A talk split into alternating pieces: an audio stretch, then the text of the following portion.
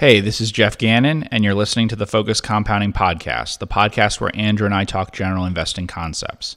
To get even more content from me and Andrew, sign up for the Focus Compounding app. The Focus Compounding app costs $7.95 a month. It comes with a bunch of 2,000 word articles from me each week, a fresh batch of five minute videos from the both of us, along with one bonus extra long episode of the podcast each Saturday, and immediate access to our complete backlog of 200 plus episodes. To sign up, go to focuscompounding.com slash app or wherever apps are sold. And now here's Andrew with your regularly scheduled podcast. Welcome, welcome, welcome. How's everybody doing? Hope you are doing well. My name is Andrew Kuhn, Focus Compounding, sitting next to Geoff Gannon. Geoff, how are we doing today? I'm doing well, Andrew. How are you doing? Doing great. We hope everyone is doing great. So, I subscribed to something new this week, and that is mm-hmm. the Dallas Morning News. Really? I was like, I live in Dallas. I understand. I, I see this every single day. Mm-hmm. I should become more knowledgeable on what's going on in my city. okay. And really because I like reading the business section to mm-hmm. read about like what's going on and stuff like that. But that gave me the idea to talk about gaining a regional edge. Okay.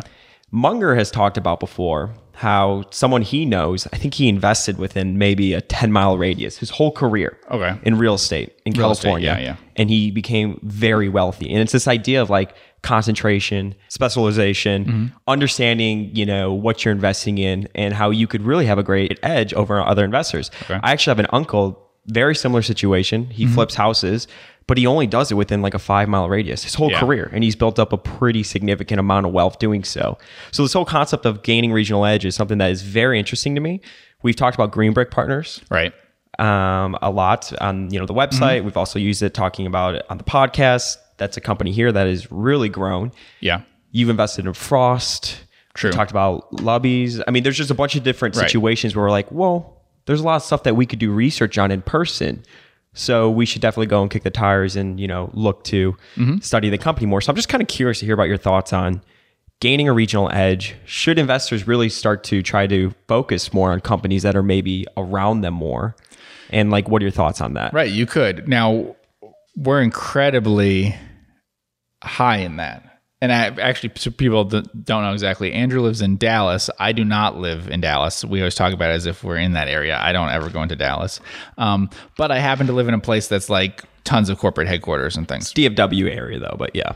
But I, the place I live was originally built as meant to be headquarters for national um, corporations and stuff, and then later they put Frito in Lay, Dr. Pepper, JC Penney, JC Penney, yeah, yeah, all those things. Um, so Cinemark. yeah, yeah. So um, the things we're mentioning, I can if there weren't other I'm buildings around here, I pinpointing. could I could see. they know exactly where I'm just live now. pinpointing your location, everybody.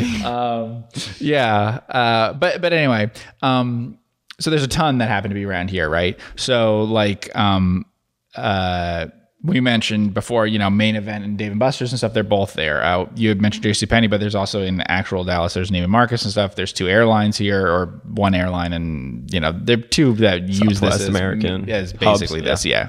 Um, and all those sorts of things, in addition to many other things. We were talking about a stock uh, recently where I was just kind of joking about it or whatever because I had read they're kind of a little bit promotional stuff, and I had read all of their press releases. And what I found fascinating is that the company is clearly in the Colony. It's just not that close to Dallas. I, um, and uh, so it's even further than where than where I am Yeah. from Dallas.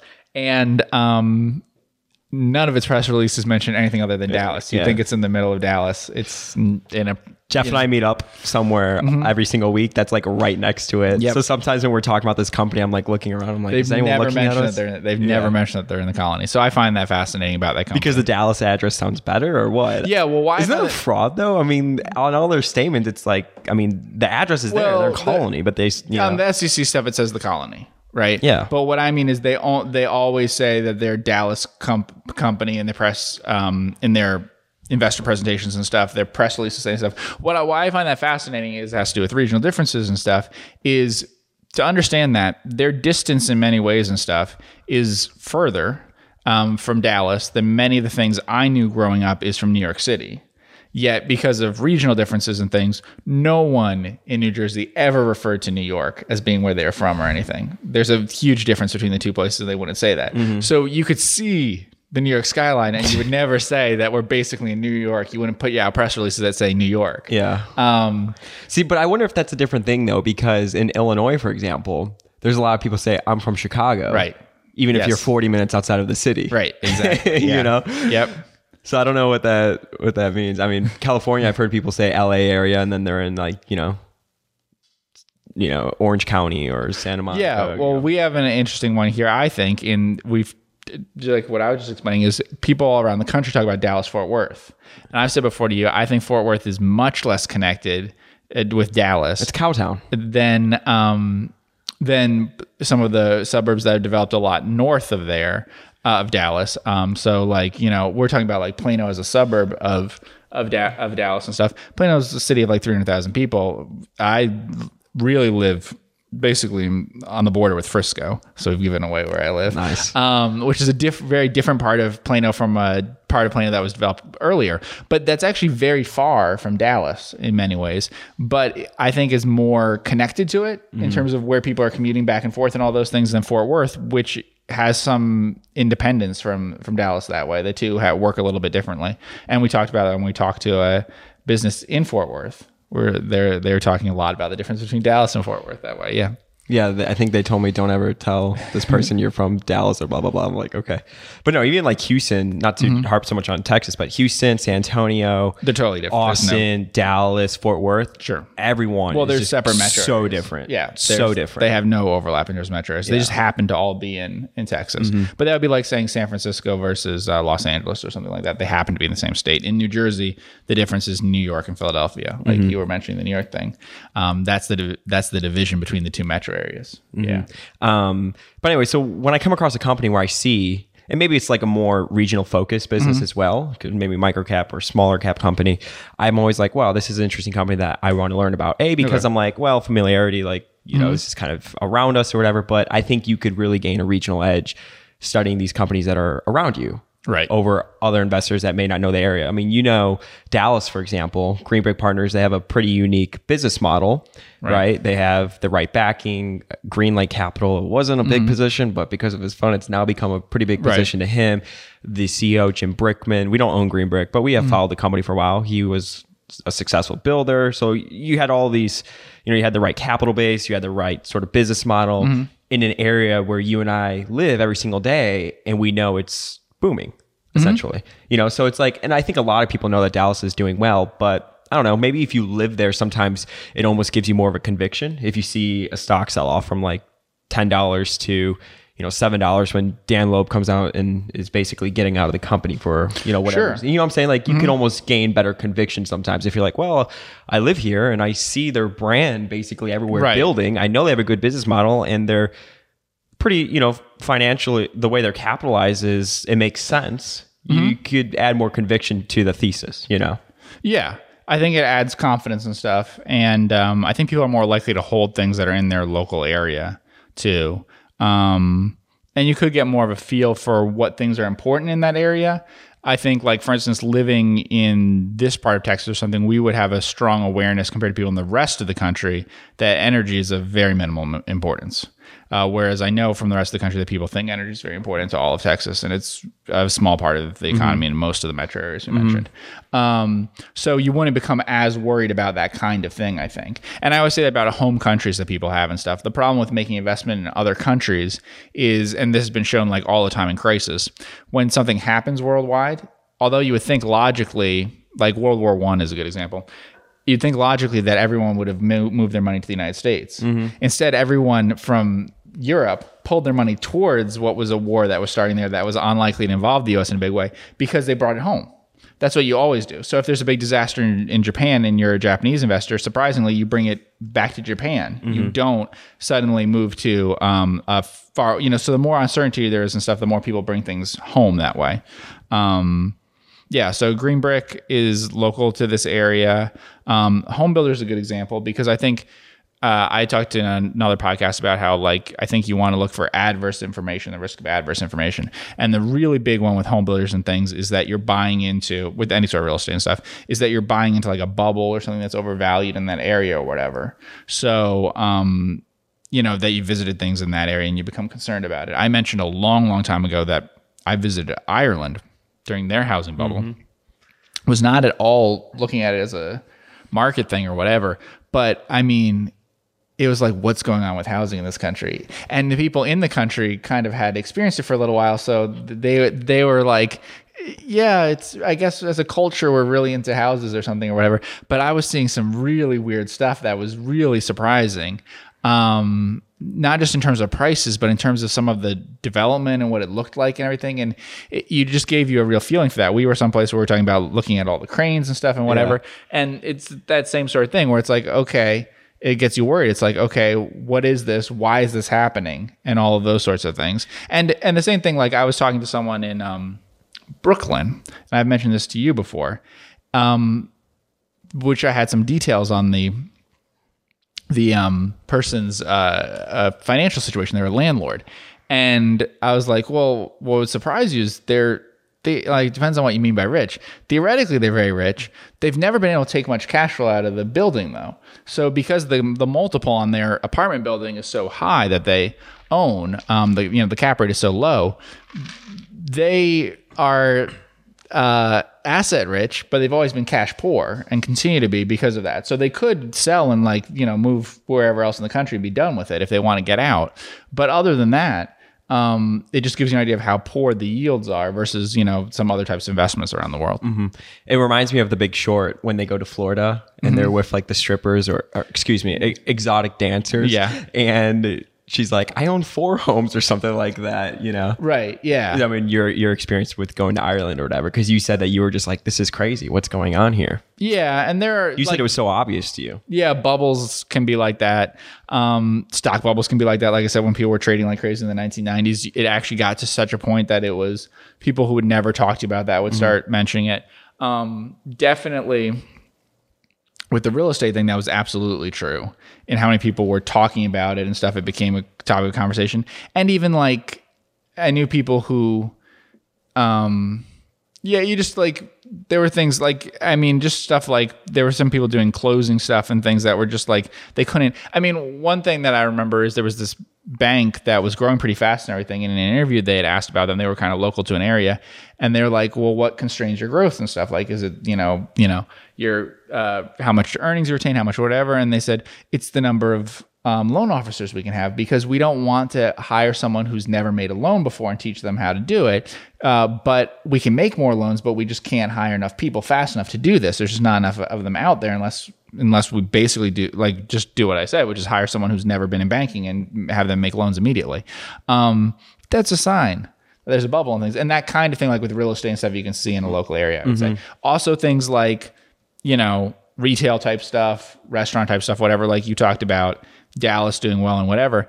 Yeah, in the area that I live, though, um, you can see signs of different problems. They have like huge commercial vacancies since COVID because it was a Dallas too. yeah, because of a restaurant thing, wiping out lots of res- mass extinctions of restaurants and stuff in the area, um, including, I mean, I won't say what companies they are, but including like I see notices of default that the landlords lock them out and stuff on publicly traded companies um, that, that have their locations. So, you know, um, uh, that's very serious. And also, like, you get a feel for whether there's overbuilding and overconstruction, things that are residential or whatever, things like that. Like, I've, you know, the place I've lived in, in terms of rents and things, have been going up for, you know, whatever, seven or eight years in a row, and then collapsed because they built too many, um, you know, not built too many, but built too much capacity in terms of new supply of residential building stuff um, relative to what there had been.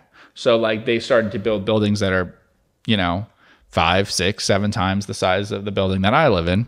And once you do that, you can't absorb that much uh, inventory immediately. So it takes a year or something to work their way through that and stuff. Yeah, and when I talk about regional, I- mean like the main driver of the business is tied to the area. So, like for example, Topgolf may be mm-hmm. here, but they have locations I think all over the country. I know they do in Illinois here. I've seen them elsewhere as well. Mm-hmm. But it's like for example, if you own a public company that owns a bunch of restaurants, for example, and they're all in Florida, Right. Right. That is a regional thing where you know, like the downside. We're talking about all the upside of all this, Right. right? But the other side of the coin is, you know, I've talked about Alaska Communications, for example. Mm-hmm. That is very tied to the Alaskan economy. Right. a company that owns a bunch of restaurants in Florida has been, I mean, could a hurricane come and, Right. you know, to wipe the whole company out? Like that's some stuff that you have to think about.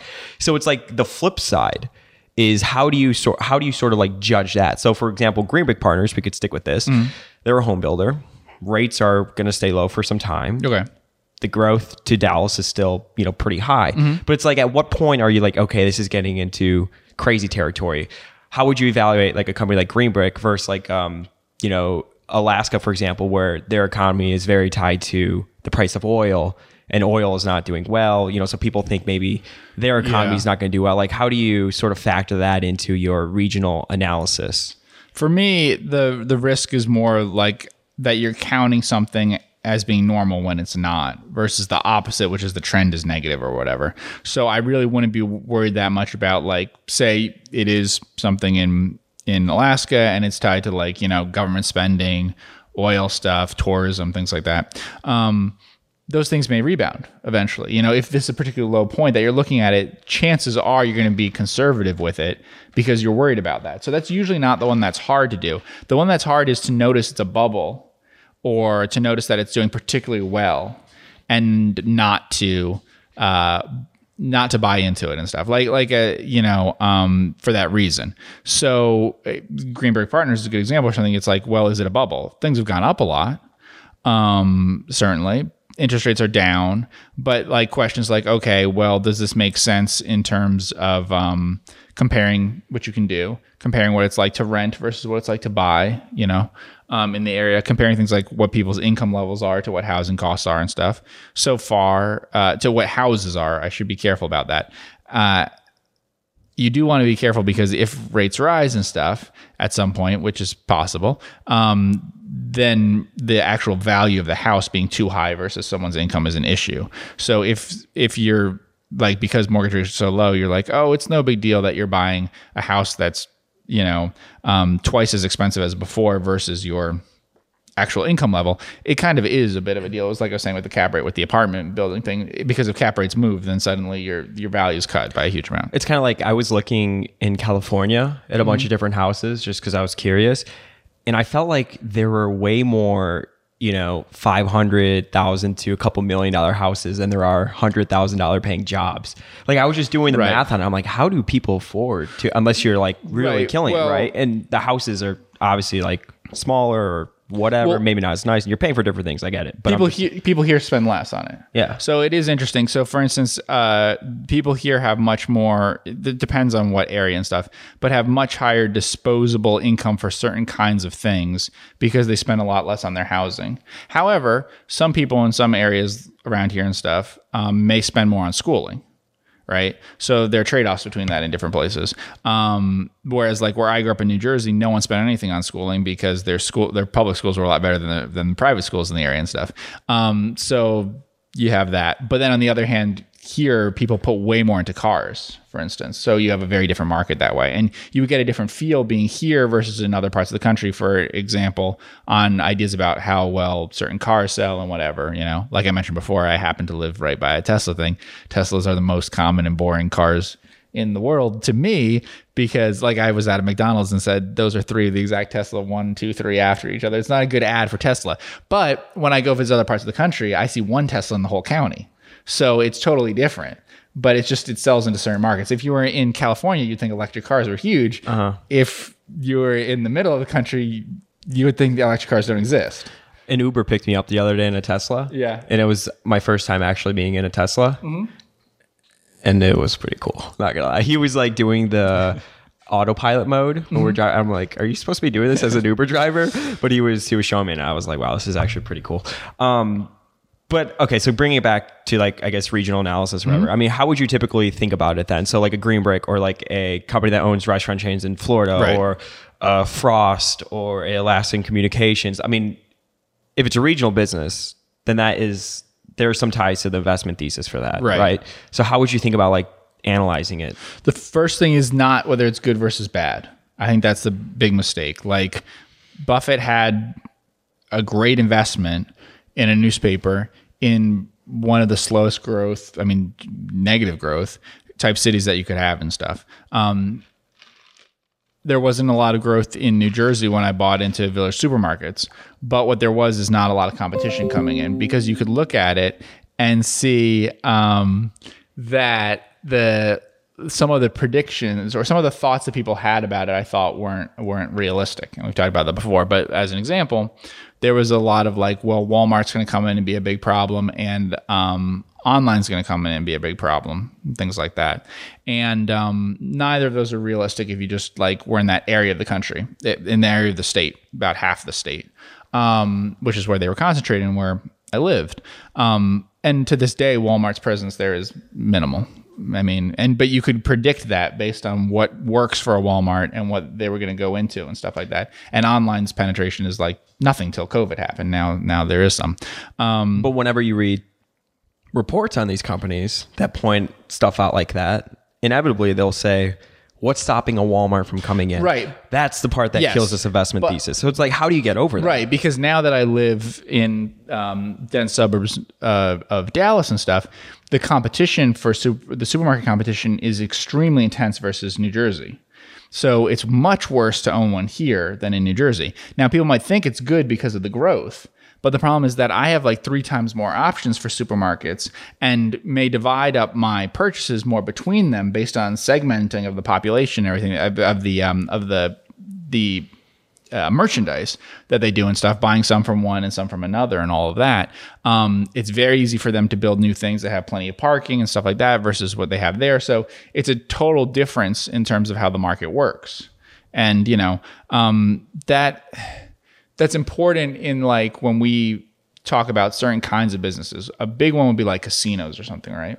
So casinos are a really big one to get a feel for. There are a few destination casinos, you know, the things that are in Vegas and all that kind of stuff. But for the most part, we're talking about things that are fairly regional if you're looking at casinos. So it's very hard for me to evaluate them unless you know two things about the local area, which is like the makeup of who their customer base is and everything, get more of a feel for the local area. So someone has a huge advantage investing in casino in the local area than you do um, because we usually know nothing about these places where they are. And then two, regulation and also the attitude of people in the state and stuff and what that will mean. Um, it could be easier to predict certain things about regulation in the long run um, in some states if you had like a good understanding of that state of whether they would you know make that change and stuff. I mentioned New Jersey and stuff. New Jersey apparently uh, recently, I think, just banned um, any kind of uh, disposable shopping thing. So as an example for supermarkets, so you would have to use reusable bags and stuff.